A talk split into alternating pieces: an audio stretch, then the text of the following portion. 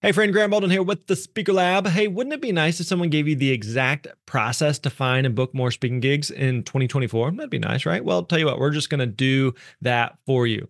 We've created a new 18 page guide based on Dan Irvin's process that helped him actually book over $100,000 in speaking gigs in the past year. Now, Dan is one of our uh, team members here. He's a very successful speaker and also one of our coaches. And so you're going to learn how to get started prospecting, master discovery calls, proposal emails, and so much more. All you got to do is go to thespeakerlab.com slash steps. Again, that's plural, thespeakerlab.com slash steps. We're going to send you that PDF guide right to your inbox. Again, that is thespeakerlab.com slash steps. That's it. That's all you got to do. Go there. Hey, thanks for listening. We appreciate it. You're awesome.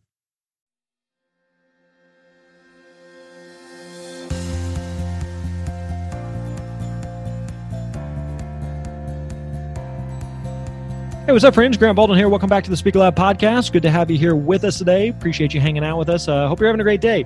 Hey, we got a great conversation for you, a great guest for you that we're going to be uh, be talking about speaking in the medical profession and in the medical space. A lot of people uh, come to us here at the Speaker Lab and are interested in speaking in that world. And so, um, I recently met uh, this friend of mine we're going to be talking with, uh, and they do a lot of speaking in that space. And so, we're going to be talking about the opportunities that exist there. Before we get there, let me remind you if you have haven't already, you definitely still need to pick up your copy of The Successful Speaker Five Steps for Booking Gigs, Getting Paid, and Building Your Platform. This is the step by step playbook and guide that we want to provide to you to uh, teach you everything you need to know about the speaking world. All right. So, again, go check it out on Amazon or Barnes and Noble, wherever you pick up your books. Again, the book is called The Successful Speaker Five Steps for Booking Gigs, Getting Paid, and Building Your Platform.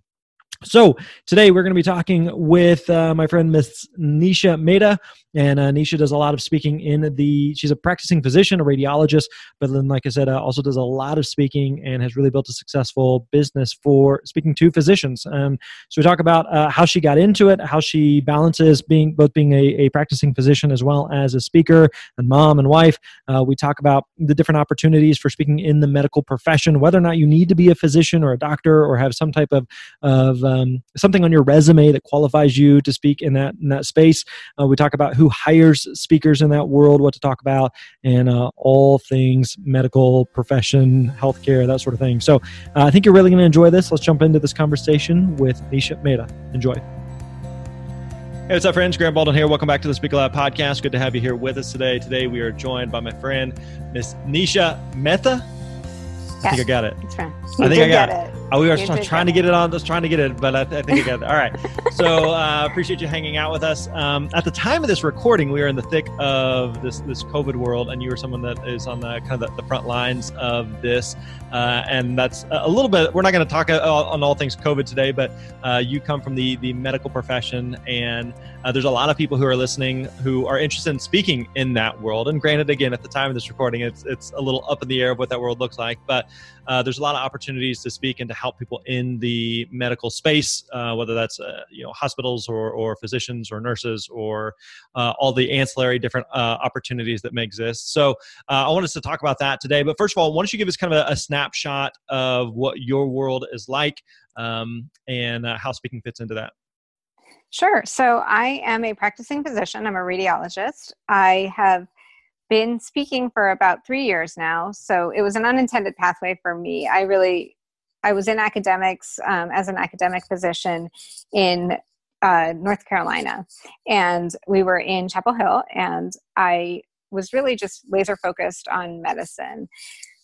Long story short, we ended up making a last minute move to an area that didn't have an academic medical institution. I ended up having about six months of downtime while I found a new job and got credentialed for that job. And during that time, I started writing. And so that writing actually led to a lot of invitations to speak. And fast forward about four years later, and it's a significant portion of what I do professionally now is really going around the country and speaking to institutions and groups of physicians about physician burnout.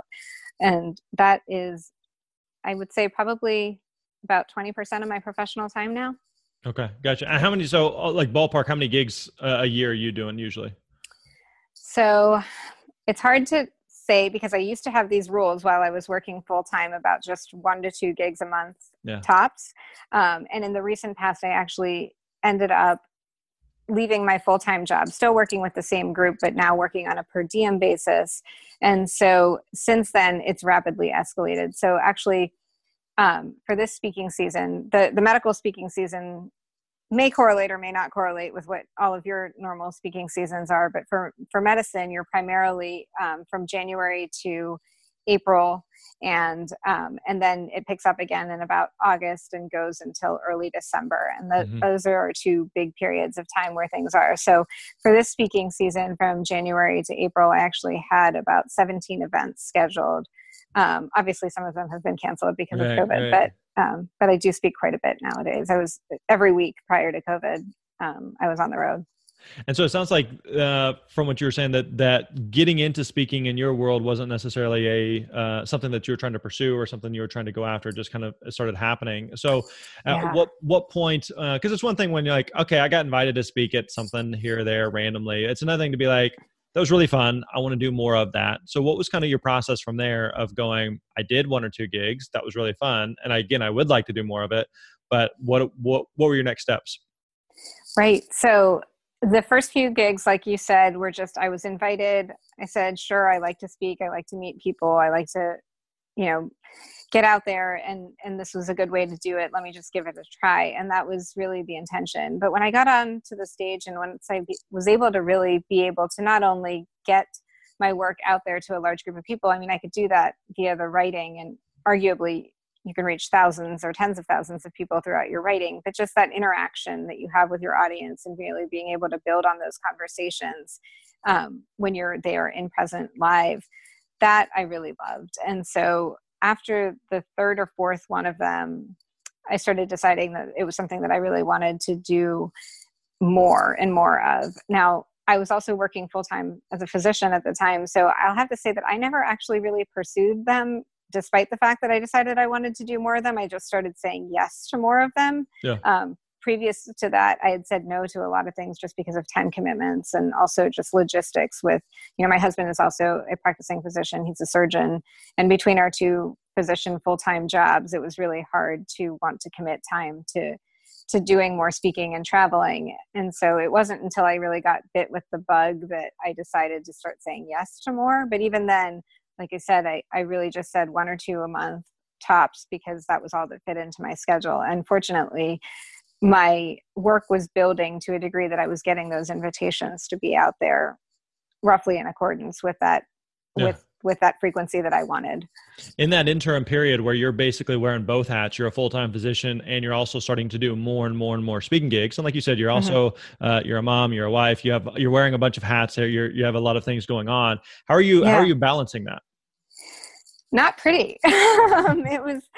It, it's funny because I would get all these messages where people would say, "Oh, like how is it that you managed to do all this?" And I was like, "You do not want to be inside my household or my brain right, right. now." Um, it was just it was a mess. Um, and I, I think I knew that, but it's very hard to give up something that you've been working so long to achieve, right? Most of us that uh, go to medical school, it's you're looking at over a decade of training after college. And so you know, after I'd kind of been through that process, it was really hard to let go of that security blanket of, you know, this is my job, this is what I do, this is what I love. And there's some people who don't love what they do for their primary job, but I truly loved my radiologist job. And so it was really hard for me to make the decision to try to cut back on that because I had this great job that I loved. I had patients that I loved. And actually, my hours were really good because I had a government job. And so it was still, you know, I still had my nights off, I still had my weekends off.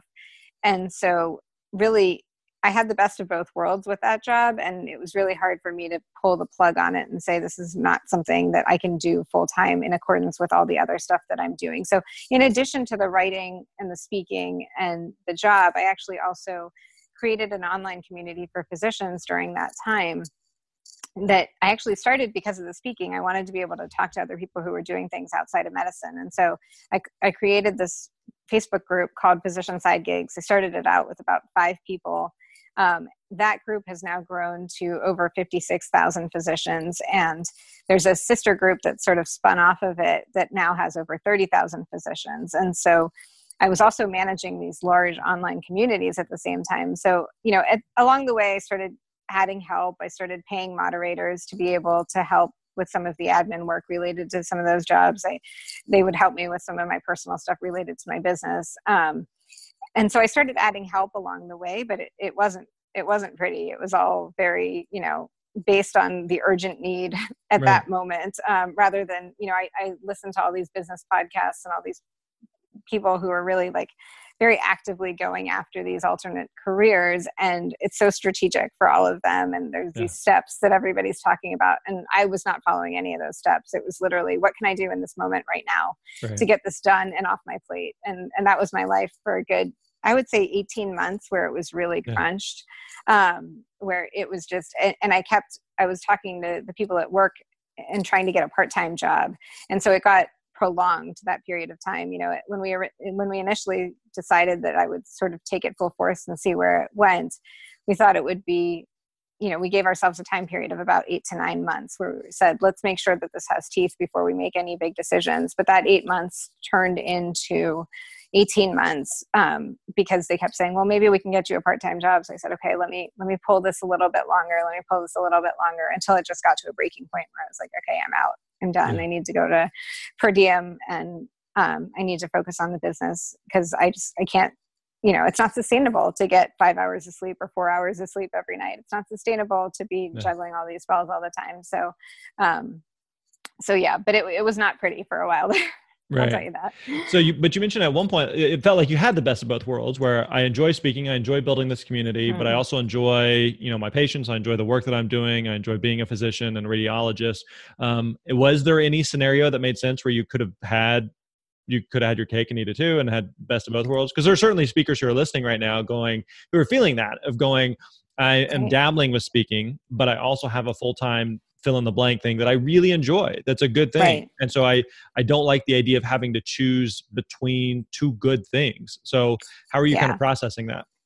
I think for the first year and a half before the group really turned into a big, the, before the online community really exploded, it was manageable to do all of it and be very happy with it. You know, yeah. um, I think that that was fine. As the group grew, that was really the the cow or you know the prototypical sort of straw that broke the camel's back situation where it was just it was too much because now i had these three big things that in and of themselves were each substantial time commitments and the group really turned into a full-time job in and of itself um, and is to this day more than a full-time job that's now spread out amongst you know several people yeah. um, but but it's still a good 20 to 30 hours of my week every day right now or every week right now um, and in conjunction with a full-time physician job which is you know generally about 50 hours a week um, and in conjunction with the speaking and the traveling associated with that speaking i mean the numbers just didn't add up there was no yeah. way to have my cake and eat it too once the group grew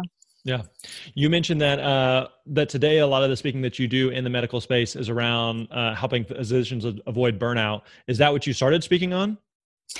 So yeah, a lot of my work revolves around really changing the culture of medicine. Um, I think that there is a lot about the culture of medicine that's very antiquated. And as demographics in medicine change, where there's more and more physicians who are either female or millennial or part of dual income families, as opposed to the stereotypical model of a you know sole generally male breadwinner in the family physician um, there's a lot that's really needed to evolve about the culture of medicine. So a lot of my work focuses on that and talking to institutions and really trying to help them adjust to the changing needs of their physicians. So along with that speaking, there's a fair amount of consulting that's really grouped into that as well where i'm really trying to help institutions to come up with tangible solutions to physician burnout so for those of you who aren't familiar with physician burnout 70% of physicians currently say that they wouldn't recommend a career in medicine to their children Wow. Um, it is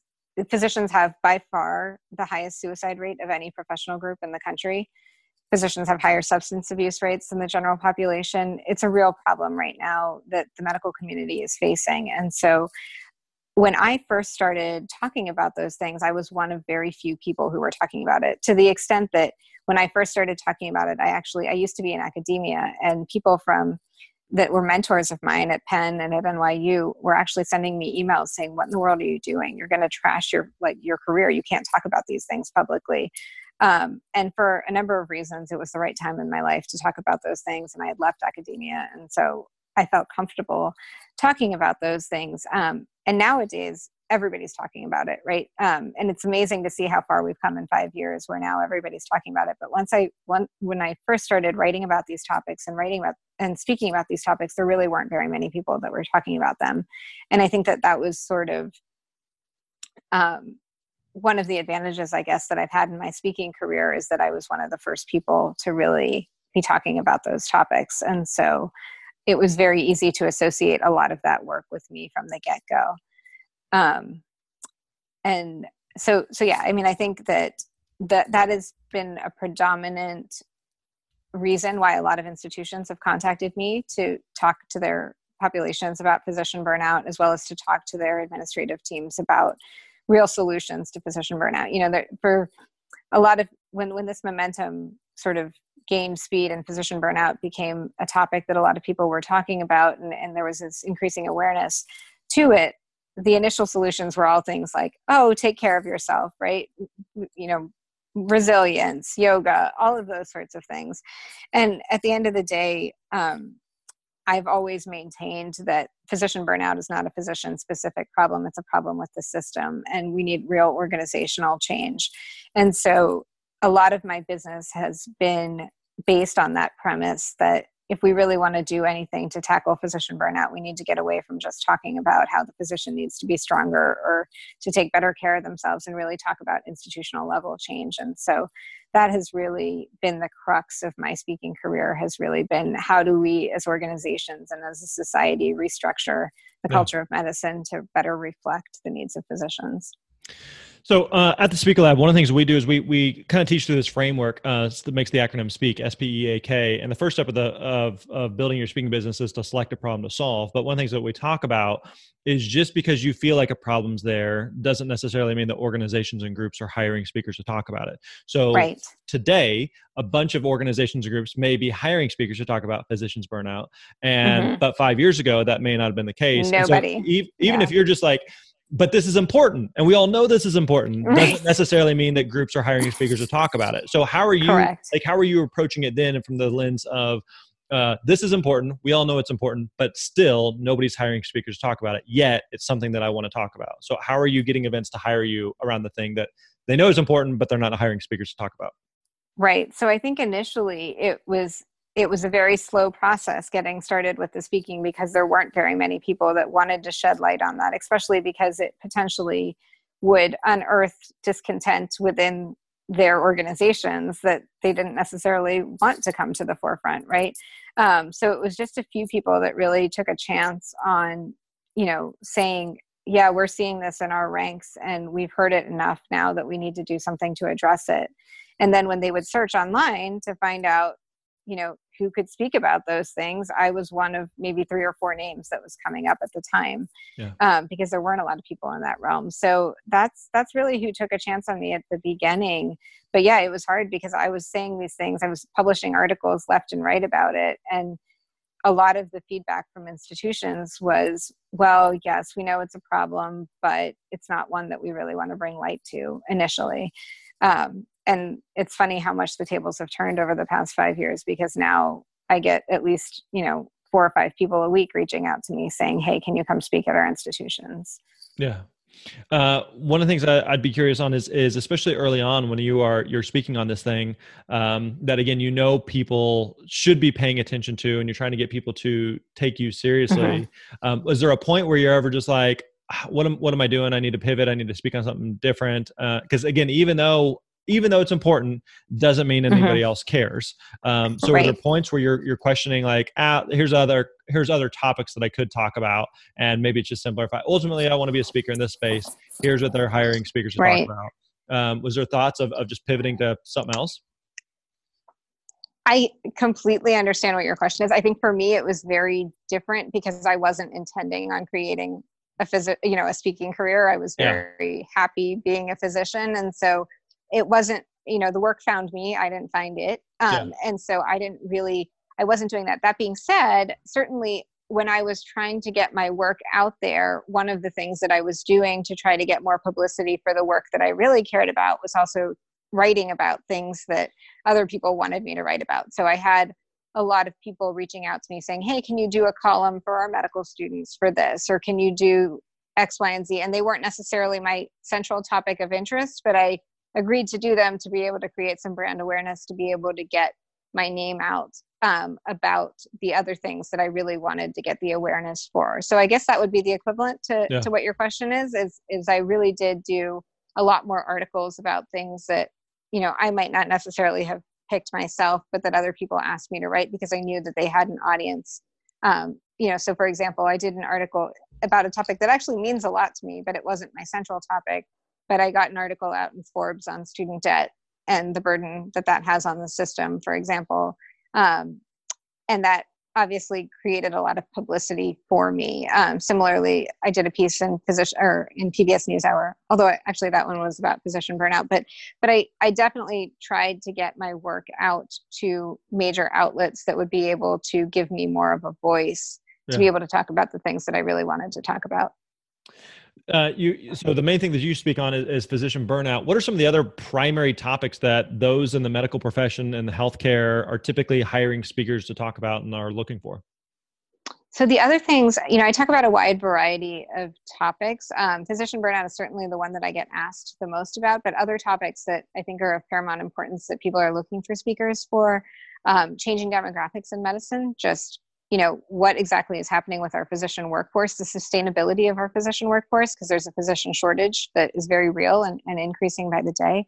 Um, so there's there's people that are hiring or asking me to speak to that in terms of what is you know how do we how do we maintain a, a physician workforce that's stable? I do a lot about physician and entrepreneurship and so i get asked to speak about that a lot. Yeah. um, what else are people hiring thing uh, people to speak for i mean obviously yeah not even just you but just in, in general right, and in the general. industry yeah in, in the industry at large so certainly the traditional physician speaker um, industry has been based around things like pharmaceutical companies needing physicians to speak on behalf of a lot of their uh, their products so yeah. a lot of physician speakers do work in that regard um, a lot of physician speakers also um, you know serve as representatives for their institutions when they are you know to the media for example or or people are being asked to do things um, related to creating awareness for certain diseases and things like that. So so certainly there are people that are getting speaking gigs in relation to products or brands um, related to either medical topics of concern generally to the population or in regards to specific treatments. Yeah uh, you, as a uh, like as a practicing physician, as a radiologist, as someone who has been featured a, a lot in the media as being a physician and being an expert in the medical space, how important is your your background and your resume um, to being hired as a speaker at some of the events that you're you're speaking at? Meaning that there are some speakers who who may not they haven't been to medical school, they're not haven't been right. to nursing school, they don't have a background in it, but they're they're passionate about talking about it. You know, maybe their their spouse is a doctor or their you know um, right. I, I overcame cancer. I have nothing to do with the medical profession other than you know I had this disease, now I don't have this disease, and I want to talk about it. You know, and the, the yeah. medical profession seems like a, a, a, a, potential obstacle. How important is it to have some level of, of um, you know, f- uh, front row experience, I guess, as a as a physician in order to speak to other physicians? I think if you're going to be speaking to other physicians, having that credibility as a fellow physician is very important because I think there's a lot of physicians out there who feel like other people don't necessarily get a lot of the challenges of physician burnout. So, for example, we've had a lot of other institutions say, hey, you know, places I've spoken to that are planning future events, and they're saying, well, this other burnout expert has contacted me, and do you think that they would be a good speaker? And I'm on the fence a little bit because I, I think it's very valuable to hear different perspectives. Um, so I think in some cases, depending on who the speaker is and how dynamic they are, that it would be really helpful to get a non-medical perspective on things. But there's a lot of physicians that say, "But you don't understand, you know, our unique considerations in terms of you don't you don't get what it's like to work 90 hours a week. You don't get what it's like to have done X, Y, and Z, or have a patient die, or you know, any of those things." And so um, I think that certainly the credibility as somebody who's been in that space and who has encountered either through myself or through my husband who's also a surgeon um, or who's a surgeon to, to be able to expound upon that knowledge is definitely it lends me a lot of credibility with my audience. Um, that said i think if you were a patient who is willing to speak to groups of physicians i think that that could be really powerful um, from that experience because a lot of times you know we're so caught up in the medicine side of things in terms of delivering care that we lose perspective on the people whose care we are delivering. Right, and so right. I think that people really like hearing from the patients um, and, and, hearing that patient experience side of things because I think that can be really powerful for us in terms of reevaluating our approaches to medicine. So I think that perspective is actually super valuable and, and one that more people should get into and I think would really do a service to the medical community at large.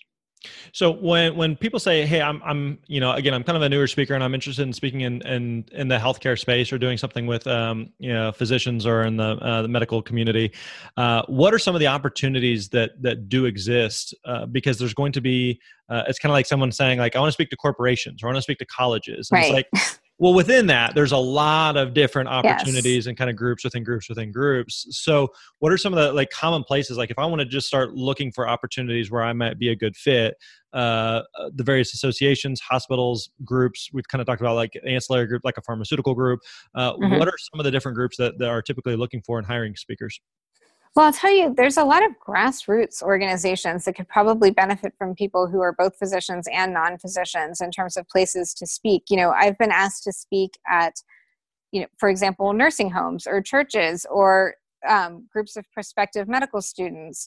A, a lot of these other places that, you know, I may not necessarily have the bandwidth to go right now, but if you're a beginning speaker and you're trying to make a name for yourself and you just need some experience on your resume, there are certainly plenty of people who are looking for speakers on healthcare topics. And so I think that, you know, literally there's been, you know, PTA meetings or school meeting. There's a lot of places where you can talk about health, right? Health affects everyone. And yeah. so um, getting in in some of those places is definitely, um, definitely a possibility. Certainly speaking at corporate wellness events, you don't necessarily have to be a physician to speak at a corporate wellness event i've learned. Um, and so if you have um, if you've got some expertise in just general wellness and you can group in some other stuff that's based with some science but also you know other other elements um, i think that there's a lot of events that are looking for those speakers as well who don't necessarily want a scientific talk but want something that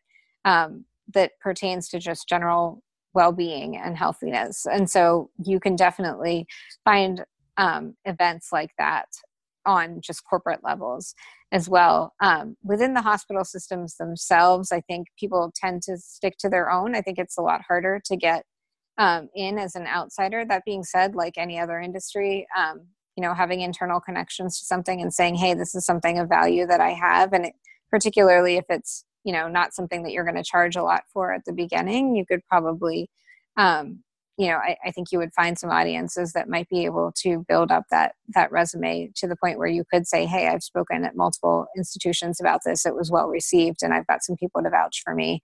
Um, and, and, then break into that realm as well. Yeah. but you know in general like hospitals and institutions don't have large budgets for speaking events. And so you know that's been something that i've sort of struggled with because of the opportunity cost of of the time right now and they're used to a lot of people doing things for free because you know honestly a lot of physicians do things for free um, when when it's related to um, medical care and so a lot of times when i throw out my speaking fees that is sort of i get i get sort of this deer in headlights response sometimes where it's kind of like well we've never paid anybody more than just covering their expenses to fly out and um, and i'm kind of yeah. like well you know i'm not working that day and i earn enough as a physician that I need to at least be compensated for what you know I would be giving up by not working that day. Um, right. And so those um, those speaking fees are generally, you know, if your if your goal is to make a lot of money um, doing your talks, I think you really have to be um, you have to have a very niche market in the medical realm because a lot of a lot of that um, institutional money is not is not really budgeted towards speakers. Um, yeah. It's very different than you know with my corporate um, events that I've done. It's very I'm always surprised at how easy it is for me to get my fees relative to how much I have to sort of advocate for myself to get those fees for hospitals. What would you say would be the niches that do have uh, budgets? So certainly industry talks have a lot more budgets, you know. So if you're doing something for an organization of something related, you know, that has products, um, for example, or is involved in recruitment of physicians or is involved in the legal side of medicine um, where you know you've got um, malpractice or you know any of these realms that are tangentially related to medicine but have a lot of that are that are big industry make um, big industry uh, realms that have huge budgets pharmaceutical yeah. companies research companies um, biotech companies any of those sorts of people i mean they've got they've got money. Um, and they they certainly are used to paying for speakers um, at, at higher levels. And so when i talk to those people they start out with numbers that are in the five figures and and then it's very easy to kind of get um, fees that i'm happy with. Whereas on an institutional level with hospital systems you kind of need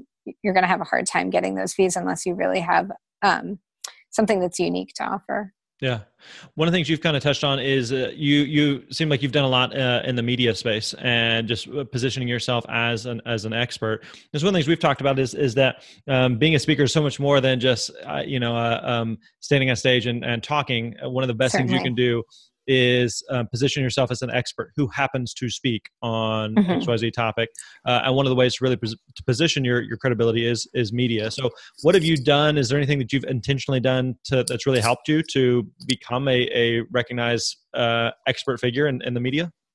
Certainly. I mean, I think that you know the the way that most people find me is literally by searching you know typing in physician speaker or physician and my name will come up relatively high on that list hmm. um, because of things that I've done that have high SEO, right? Um, and so, certainly, um, doing articles for any major news outlet is going to help because people are going to find me. Event planners will find me just by doing a Google search on that topic, right?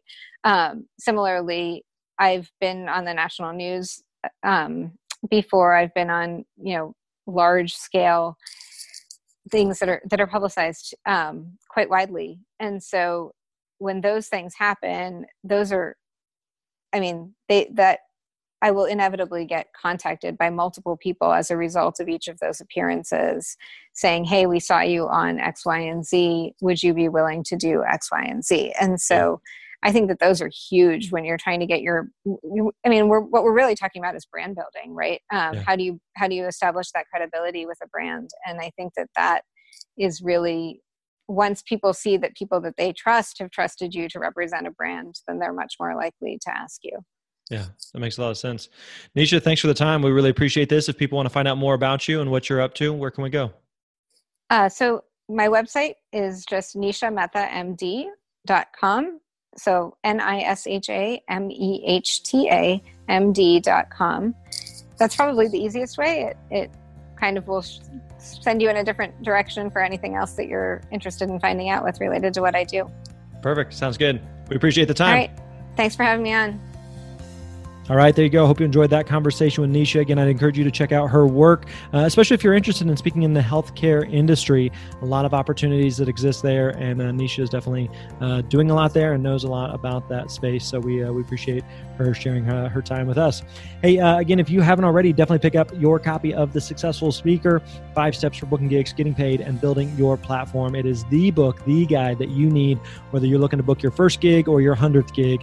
Uh, the Successful Speaker is the tool that you need. All right, my friends, thanks for being here. We appreciate it. We'll catch you next time. You're awesome.